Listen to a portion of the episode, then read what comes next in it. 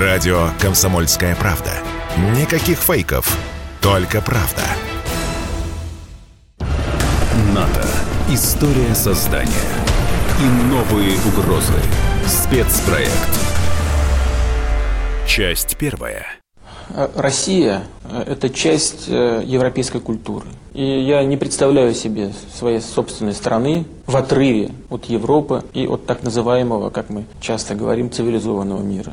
Поэтому с трудом представляю себе и НАТО в качестве врага. Мне кажется, что сам факт постановки вопроса подобным образом не только ничего хорошего не принесет ни для остального мира, ни для России, но сам факт постановки вопроса уже в себе, сам по себе наносит определенный ущерб. Россия хочет равноправных, э, доверительных отношений со своими партнерами. Проблема для нас заключается в том, что происходит попытка подмены выработанных ранее инструментов принятия решения в мире, главным образом в вопросах обеспечения международной безопасности.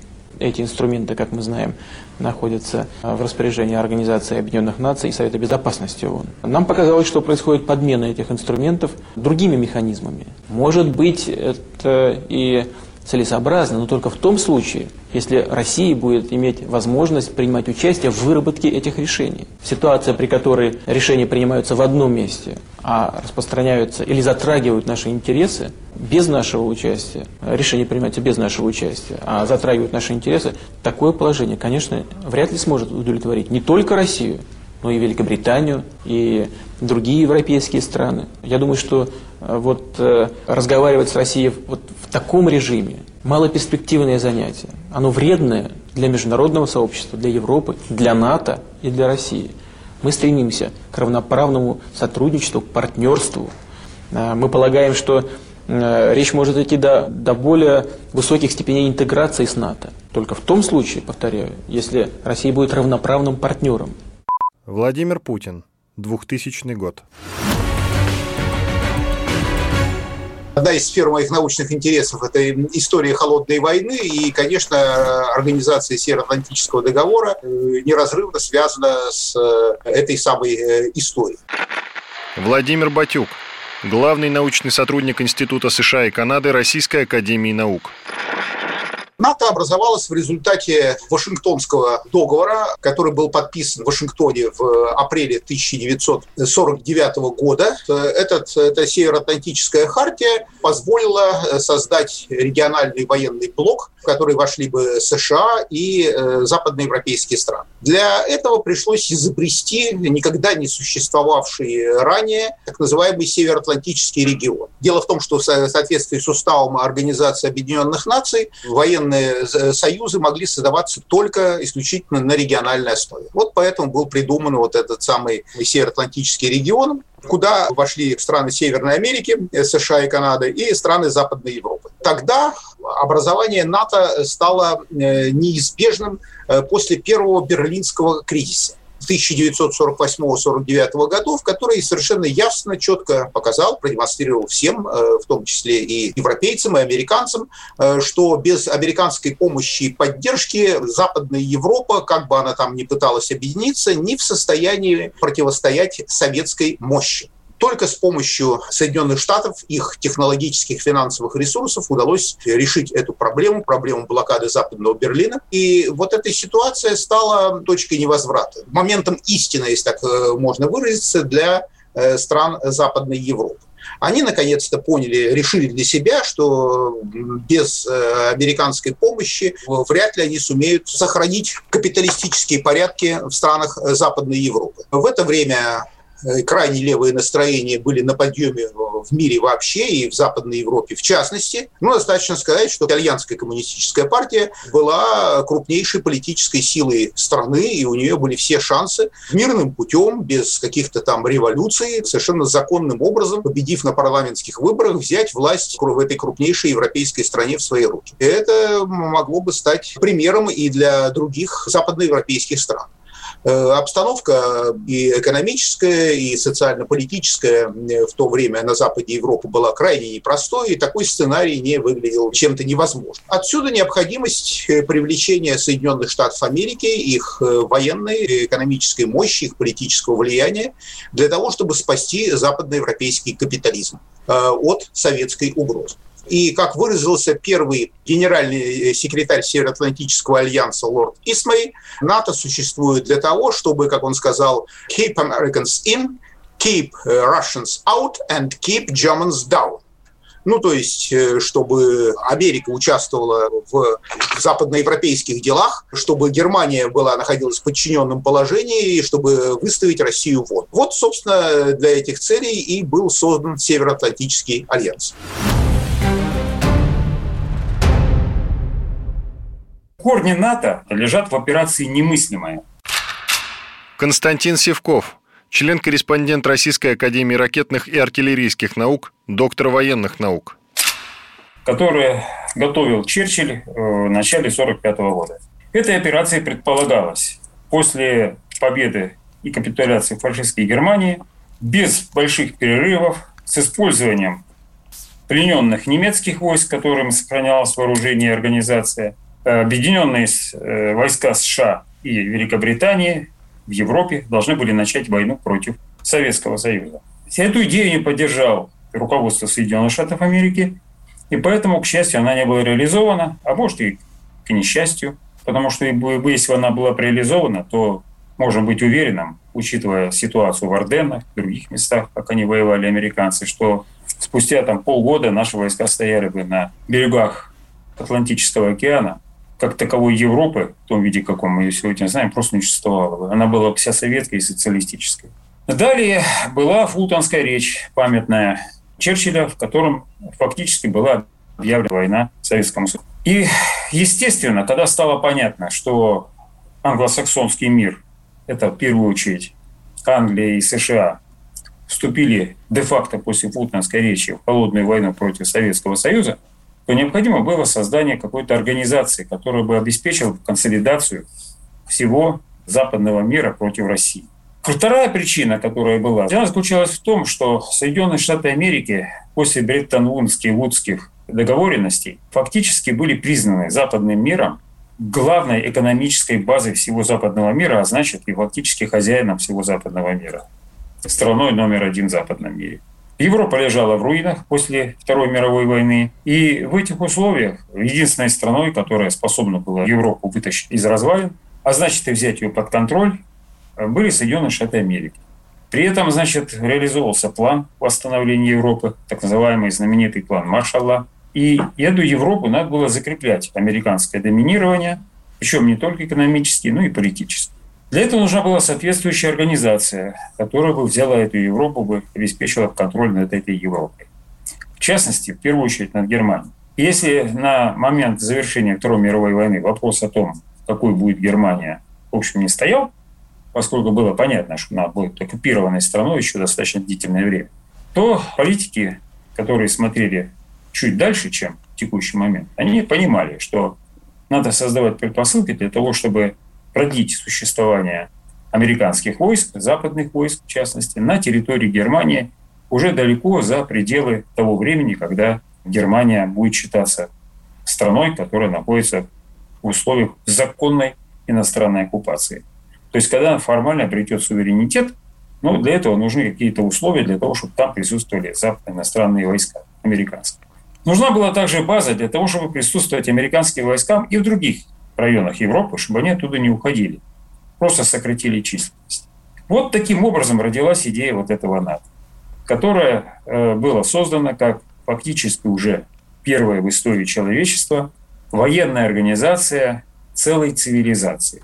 То есть э, западный мир осознал себя как единой цивилизацией благодаря поражению Германии и ее союзников во Второй мировой войны, и благодаря тому, что англосаксонский мир де-факто стала господствующей силой на западной цивилизации, вот тогда родилась вот эта организация НАТО, которая де-факто стала первой в истории человечества и пока еще единственной, единственной организацией, военной организацией западной цивилизации. В 1949 году, а в ответ появился спустя некоторое время и Варшавский договор. Ну, мы прежде всего сколотили Варшавский договор, страны Варшавского договора. Виктор Баранец, военный обозреватель «Комсомольской правды», полковник в отставке. Мы же были родоначальниками, это было такое военно-политическое алаверды куда входили многие э, страны Европы. Конечно, их не так много, как сейчас в НАТО, но это был серьезный противовес НАТО в Европе. Что мы делали? Мы давали им оружие, за, почти что за бесценок. Мы за бесценок обучали их офицеров. Мы за свой счет проводили учения. Мы делали все, чтобы хоть как-то удержать этот колхоз который, в общем-то, продержался до 90-го года. А потом, задрав штаны, все наши верные союзники, которые нам в Кремле ботинки языком облизывали и за пивом бегали на учениях, они, задрав штаны, все убежали в НАТО. Вот потому что есть классика. Бегут к сильному, бегут от слабеющего к сильному. Что мы видели и э, в 90-е годы.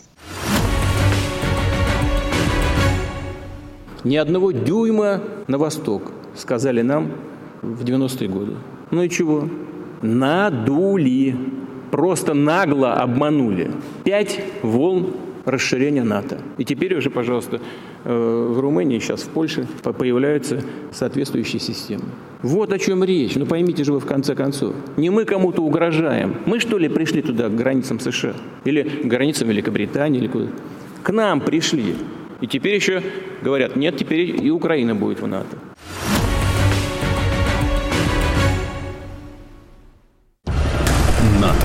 История создания. И новые угрозы. Спецпроект. Часть вторая. Мы ясно и четко дали понять, что дальнейшее движение НАТО на восток неприемлемо. Но чего здесь непонятного? Мы что ли ставим э, ракеты рядом с границами Соединенных Штатов? Нет. Это же Соединенные Штаты своими ракетами пришли к нашему дому. На пороге нашего дома находятся уже. Ну разве это какая-то какое-то избыточное требование не ставить больше никаких ударных систем у нашего дома. Ну чего здесь необычного? Как американцы бы отнеслись, если мы бы взяли там э, на границе между э, Канадой и США э, или на, на границе Мексики и США, поставили бы наши ракеты? Надо иметь в виду, что с появлением НАТО Советский Союз предпринял попытку войти в состав НАТО как равноправного члена. Константин Севков, член-корреспондент Российской Академии ракетных и артиллерийских наук, доктор военных наук. Но учитывая тот факт, что НАТО было именно антисоветское и призвано было решать задачу сдерживания советского, советов, как они говорили, вот, конечно, его туда не принято. С идеологической точки зрения, НАТО это была организация, которая должна была не допустить экспансию значит, идей социализма и коммунизма на территорию Европы и в другие районы мира с тем, чтобы обеспечить разгром любых попыток, предотвратить любые попытки экспансии, вот такой вот идеологической экспансии. Кроме этого, НАТО создавалось не только как инструмент защиты вот этой своей территории, но еще как инструмент, который позволял бы обеспечивать коалиционными силами НАТО задачи по сохранению колониальной системы. На это сильно рассчитывала Великобритания, но их надежды не оправдались. Американцы были заинтересованы в демонтаже Британской империи – они еще в 30-е годы даже готовились воевать с Британией. Было такое у них в планах.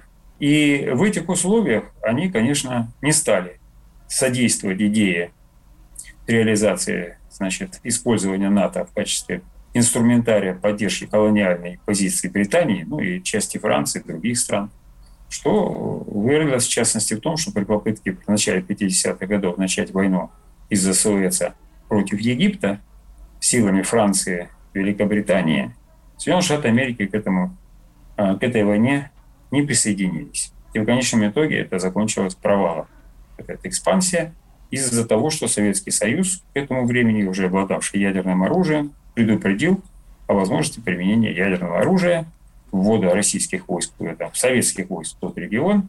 Понятно, что там некому было оказывать сопротивление и выход этих войск, наших войск.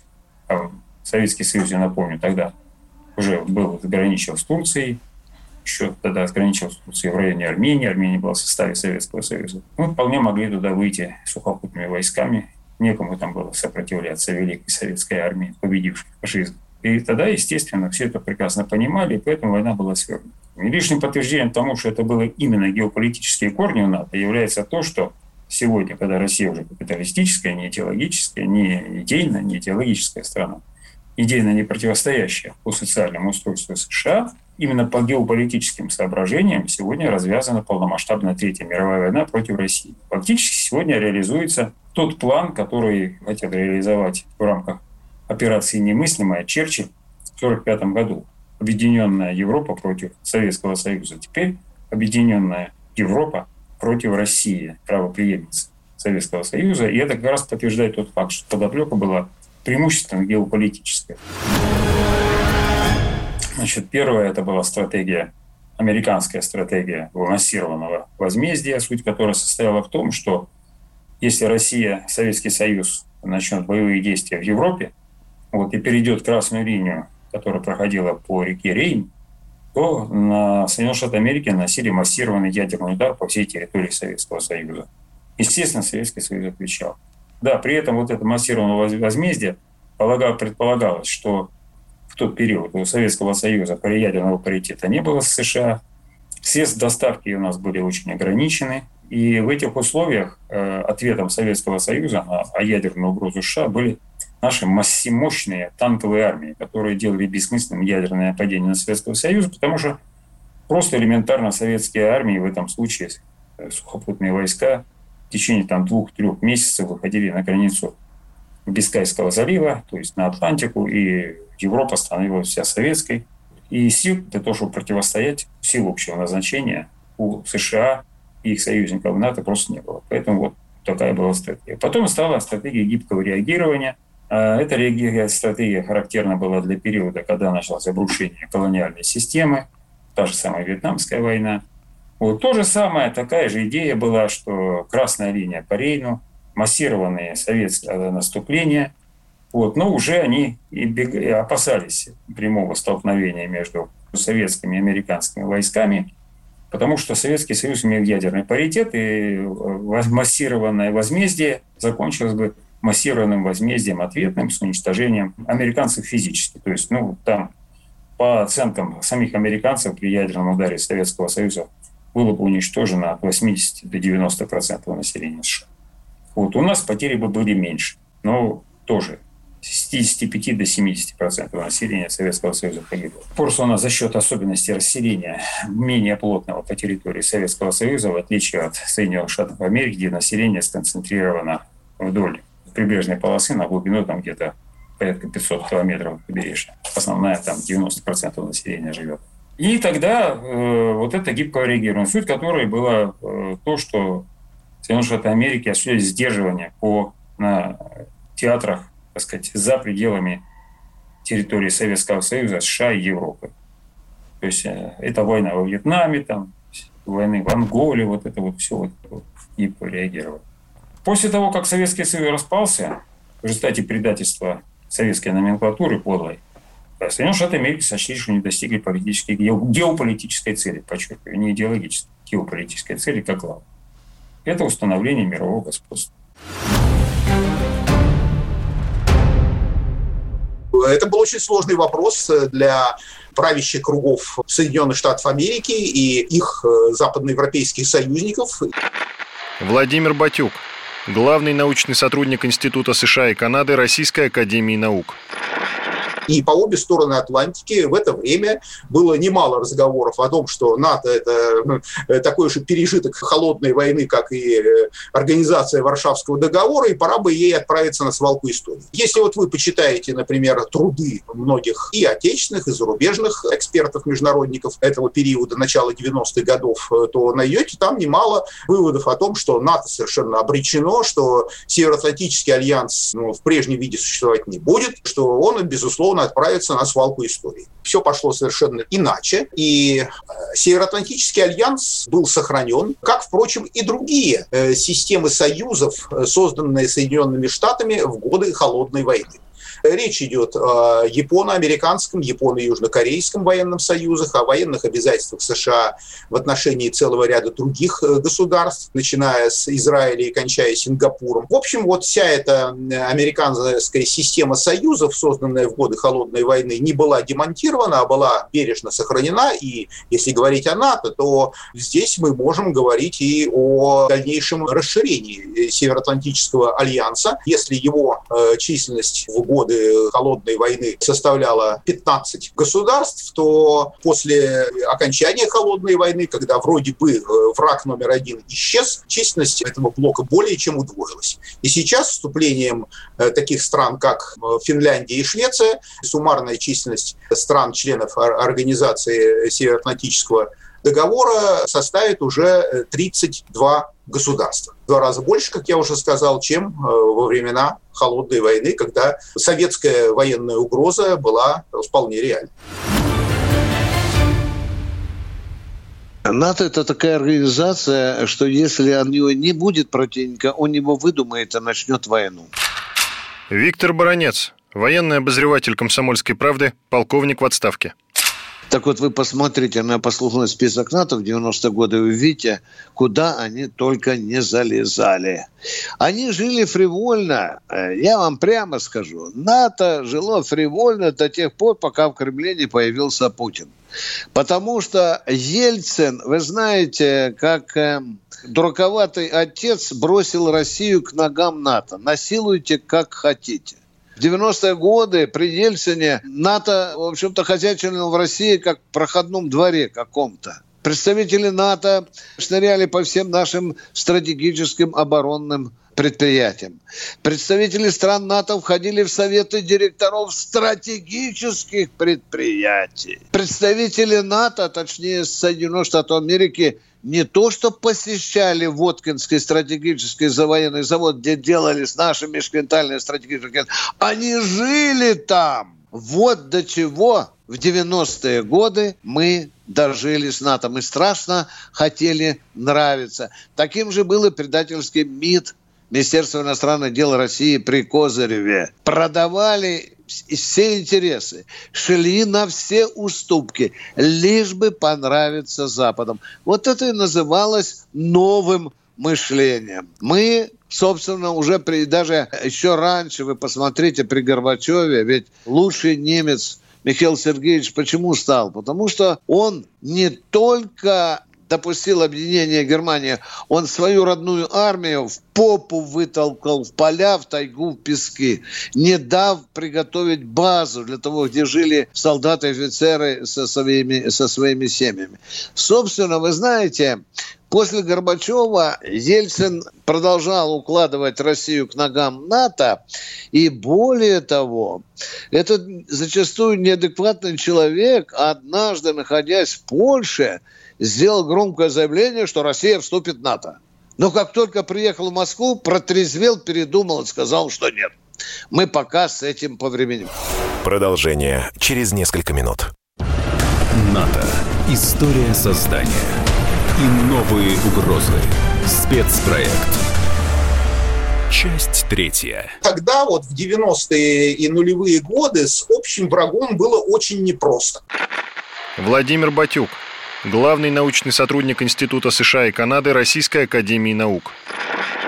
Как вы знаете, в начале нулевых годов важнейшим приоритетом для официального Вашингтона была э, война, именно война, э, а не что-нибудь еще, с международным терроризмом. В Западной Европе никогда не воспринимали международный терроризм вот как именно такую э, первостепенную угрозу национальной безопасности, с чем надо вести не что-нибудь, а именно войну и так далее. В Западной Европе всегда считали, что здесь можно найти какой-то компромисс, какой-то модус вивенди, что называется, является с радикальными, так сказать, политическими, в том числе исламистскими группировками, далеко не всегда э, понимали и даже поддерживали своего заокеанского союза. В самой Европе были очень серьезные разногласия относительно того, где же, собственно, лежат приоритеты обеспечения безопасности европейских стран в постбиполярную эпоху. Для стран Западной Европы советская военная угроза, ну, после того, как там советские войска были выведены из стран э, Центральной и Восточной Европы, она совершенно испарилась.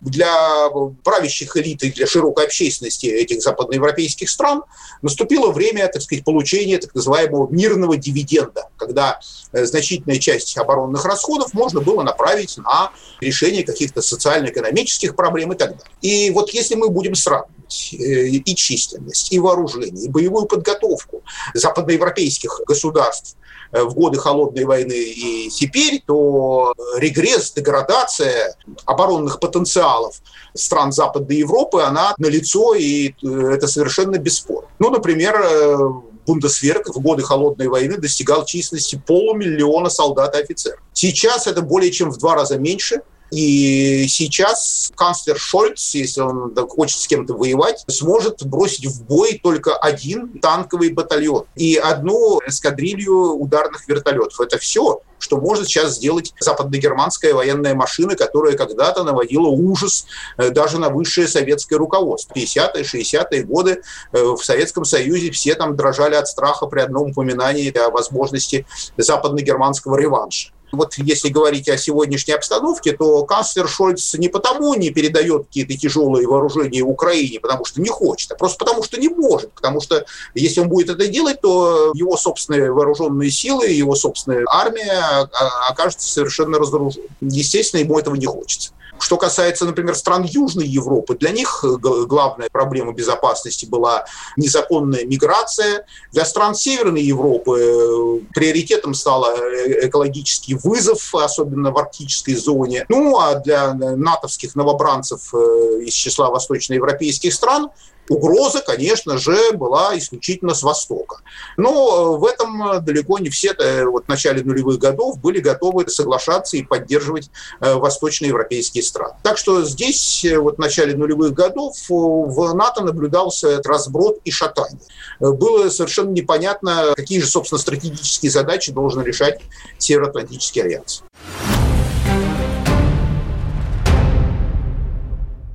Кстати, вы знаете, за всю историю НАТО было, по-моему, три случая, когда сначала Советский Союз, а потом и Россия порывались вступить в НАТО. Виктор Баранец, Военный обозреватель «Комсомольской правды», полковник в отставке.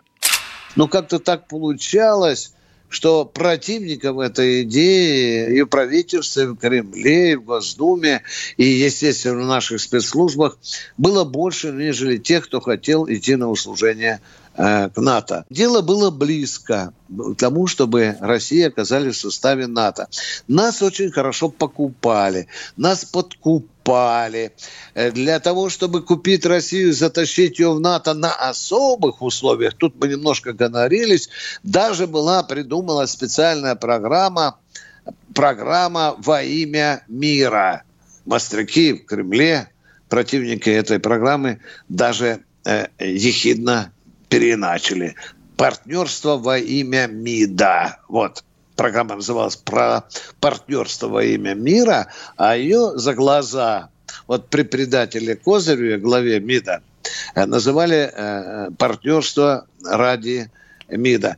Вы знаете, мы э, многое собирались сдавать Западу. Ну, вы знаете эту печальную историю, когда в последний момент полупьяному Ельцину только колпачок на авторучку одели, когда он хотел подписать с Японией мирный договор и передачу Курильских островов. Вы знаете, что мы отдали колоссальный нефтяной шельф там вот между Россией и Америкой, да, там в районе Аляски, да, что там еще. В общем-то, мы многое насдавали. Самое главное, что мы сдали НАТО в 90-е годы свой суверенитет. Какой хотите.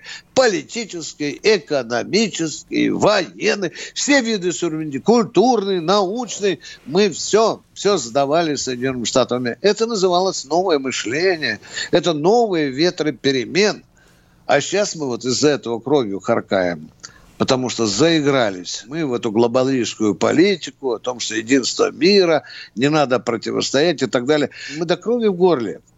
Все эти 30 с лишним лет упрашивали НАТО не расширяться.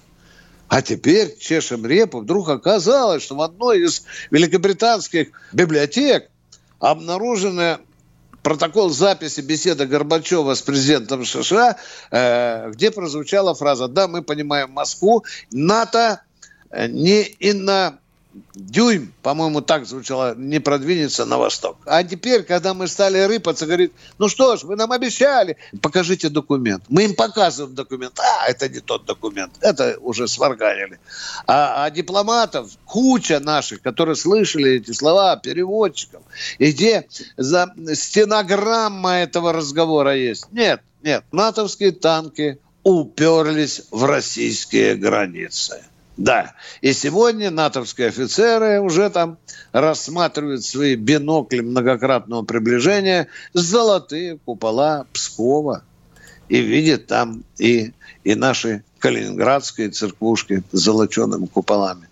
Сегодня это внешнеполитический инструмент Соединенных Штатов. Там нет союзников, там есть только вассалы. Когда страна становится членом НАТО, ей уже очень трудно сопротивляться давлению со стороны такой крупной страны, лидера НАТО, как США. И там легко может появиться все, что угодно. И система противоракетной обороны, и новые базы, и, если потребуются, и новые ударные комплексы.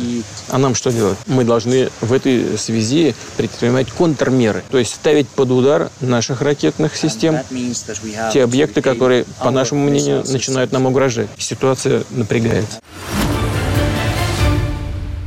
НАТО из организации, которая решала задачи сдерживания Советского Союза, превратилась в организацию, которая стала решать задачу утверждения и осуществления, подчеркиваю, осуществления мирового господства западной цивилизации над миром. Константин Севков, член-корреспондент Российской Академии ракетных и артиллерийских наук, доктор военных наук. А сейчас они поняли, что они не имеют мирового господства, поскольку выросли две силы – Китай и возродившаяся Россия. И в этих условиях они, естественно, значит, начинают опять борьбу за восстановление своего мирового господства. Они открыто об этом говорят, что мы, две наших страны, Россия и Китай, это страны ревизионисты. То есть те, которые сломали мировой порядок, где имело место господство США. Поэтому все закономерно. Третья мировая идет полным ходом. Потому что НАТО из организации, которая решала задачи сдерживания Советского Союза, превратилась в организацию, которая стала решать задачу утверждения и осуществления, подчеркиваю, осуществления мирового господства западной цивилизации над миром. Вот и все. Как она могла быть распущена? Конечно же, это был инстру- главный инструмент, военный инструмент. Осуществление, подчеркиваю, такая формулировка, господства западной цивилизации над миром, а точнее Соединенных Штатов Америки э, в качестве главного инструмента глобальных элит над миром. Если вы помните, в 90-е годы сразу же началась так называемая глобализация, свободный поток капитала, свободный поток трудовых ресурсов, свободный поток товаров, ослабление э, таможенных границ, возникновение ВТО. Вот начался вот этот глобальный проект. Тупости вот этой номенклатуры, в первую очередь глобалист, глобальной, которая раньше времени ощутила себя господином мира, вот, это привело к тому, что Китай вырос. Не было вот этой глобализации, Китай, китайского чуда не было бы. Американцы создали китайскую промышленность и европейцы. Теперь не могут с ней разобраться. Но Китай уже стартовал, его уже не остановить.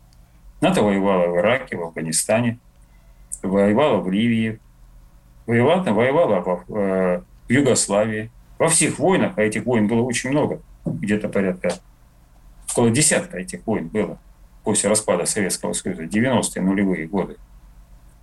Вплоть до вот нынешних лет НАТО воевала в Сирии и воюет до сих пор. Поэтому НАТО воюет вовсю, еще как воюет. Другое дело, что она не очень эффективна, НАТО. Что без американцев НАТО ничто. Это факт. Ну, европейцы расслабились. Если брать суммарный потенциал НАТО, то э, сил общего назначения, да и ядерных сил, где-то 90% потенциала НАТО – это США. Продолжение через несколько минут. НАТО. История создания. И новые угрозы. Спецпроект. НАТО. История создания и новые угрозы. Спецпроект. Часть четвертая. Приближалась во времена Ельцина НАТО к нашим границам. Мы вместо того, чтобы хотя бы, хотя бы сразу резко, резко просто в Беларуси, в Калининградской области поставить мощные ракеты, которые перекрывали бы всю Европу, чтобы, извините, записаться оставить их. Мы этого не сделали. Виктор Баранец, военный обозреватель «Комсомольской правды», полковник в отставке. Это, знаете, мы не согласны этим, мы возмущены, мы встревожены. И вот так ныли все годы после падения Советского Союза. Ныли, стоя на коленях. Слава богу, до тех пор, пока не пришел Путин.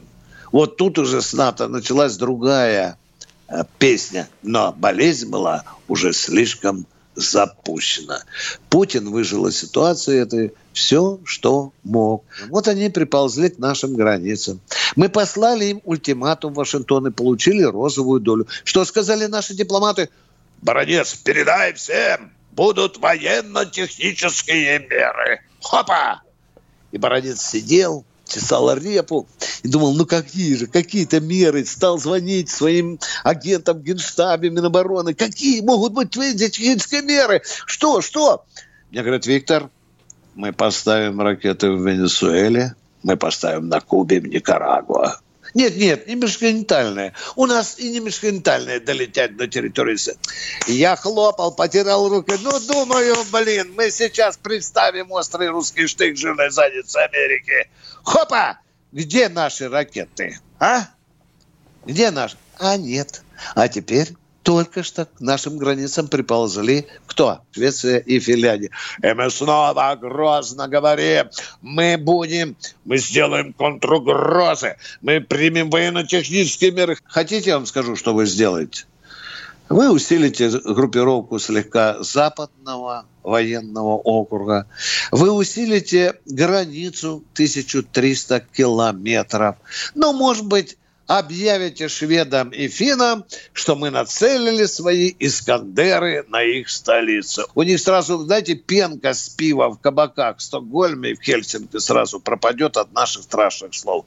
А Швеция и Финляндия уже в НАТО.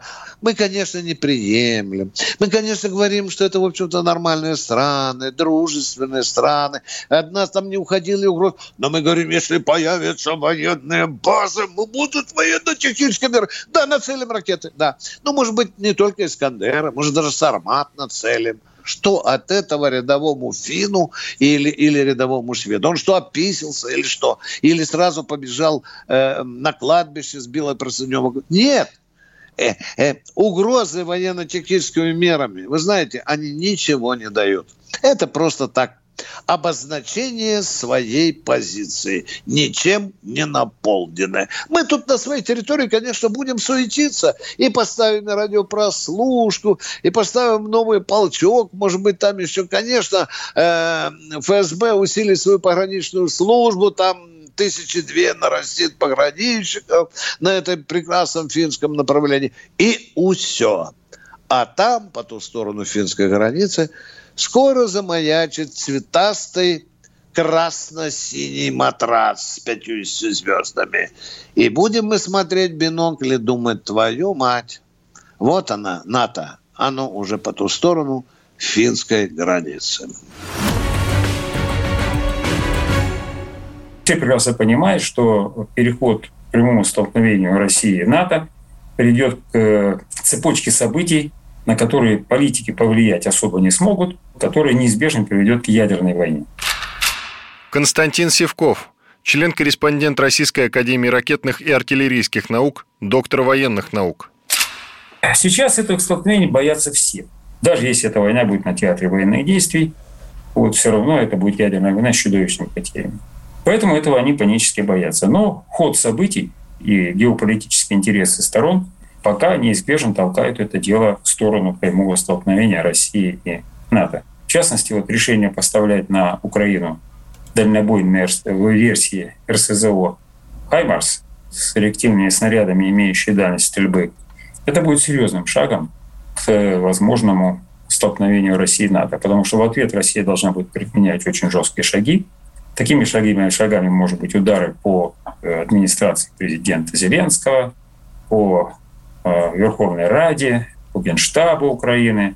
То есть после чего Украина как э, целостное государство лишится политической идентичности. Не с кем будет договариваться. Даже если уцелеет сам Зеленский, то его окружение в большей части будет уничтожено. В условиях отсутствия соответствующих технических средств личного состава, который мог бы реализовывать решения, его власть, не, он не сможет осуществлять свою власть.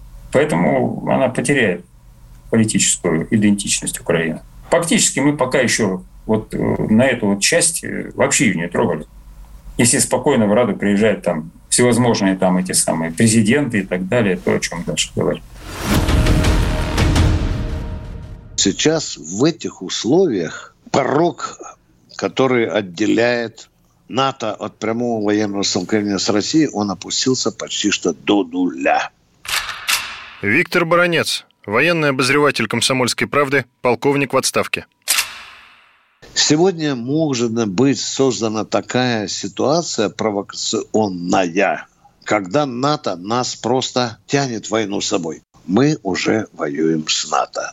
НАТОвские инструкторы работают на территории э, Украины в Министерстве обороны и в штабе уже там с какого-то 2014 года. Да, да.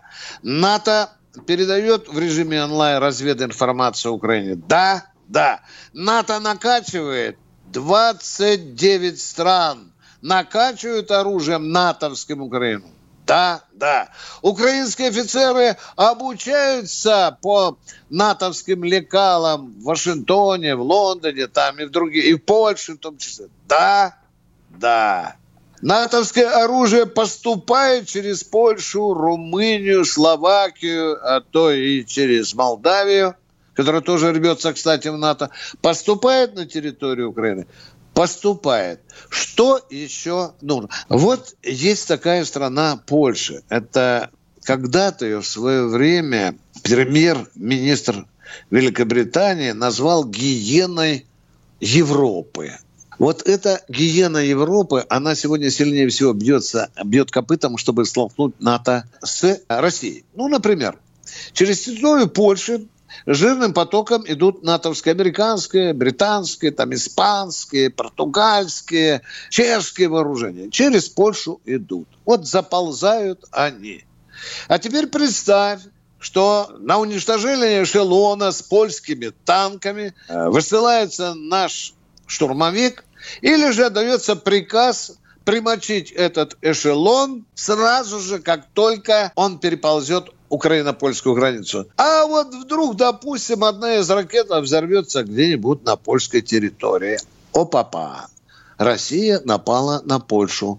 Быстренько в Пентагоне слюнявят палец, листают устав НАТО, смотрят, нападение на одного является нападением на всех. Все, свисток, навалили все на Россию. Хопа! Теперь они страшно нас заводят возле Калининградской области. Уже раздаются призывы отхапать у России Калининградскую область. Они уже не стесняются говорить, что есть специальный план захвата Калининградской области. И они уже, уже карликовая Прибалтийская республика, такая, вы знаете, э, которую на карте, ну, может быть, чуть больше ушка иголки, она уже нам перекрывает дыхалку. Вот, понимаете? А почему? Тут почему? Потому что по международным правилам страна не может блокировать транспортные перевозки из одного конца того же государства в другой конец того же государства. Они рассчитывали, что мы сейчас бросим по коридору там со стороны Беларуси танки, они просто провоцируют нас. Но там подлетали некоторые американские бомбардировщики, подлетали к Крыму, да? Они же не скрывали, что они свои ядерные прицелы там намастырили и говорили, что они имитировали. Не дай бог, там бы была э, ядерная, да даже не, прост, не ядерная, простая бомба, ну, отвалится и упадет куда-нибудь на Крым. Это что такое? А это сразу ответка как нагло они заходят в наши территориальные воды. Они все время терзают наши границы. Сейчас еще одна войнушка корячится в Арктике. Американцы категорически со своими собратьями по НАТО э, отрицают требования России о том, что Северный путь больше своей части проходит по Северному морскому пути, потому подчиняйтесь нашим российским, да, международным законам. Они сказали, дуля вам русские. Как мы ходили по Арктике, так и будем. Мало чего вы там будем, знаешь, деньги требовать будете, там лоцманов нам выдать. Нет. И там, в этой холодной Арктике, там уже дымит среди льдов. Э, новая возможность российской, опять-таки, натовской схватки за Арктику. А там, между прочим, 30% мировых запасов. Ой-ой-ой, каких же запасов. Малюсенькая Норвегия и так вот задрала, выслужилась перед Соединенными. И я, и я России нагадила. Вот какая я храбрая. Получи за это парочку ракет или там десяток танков в Норвегии. Хорошо служишь. Фас, фас, фас на Путина. И Норвегия отвечает, аф, аф, аф. Вот примерно так у нас сегодня строятся отношения. В 2000 году во время визита в Москву уходящего со своей должности президента США Билла Клинтона, я спросил его, а как Америка отнесется к тому, чтобы принять Россию в НАТО? Не буду раскрывать все подробности той беседы. Но реакция на мой вопрос внешне выглядела, скажем так, весьма сдержанной. А как американцы реально отнеслись к этой возможности, фактически видно на их практических шагах в отношении нашей страны. НАТО. История создания. И новые угрозы. Спецпроект.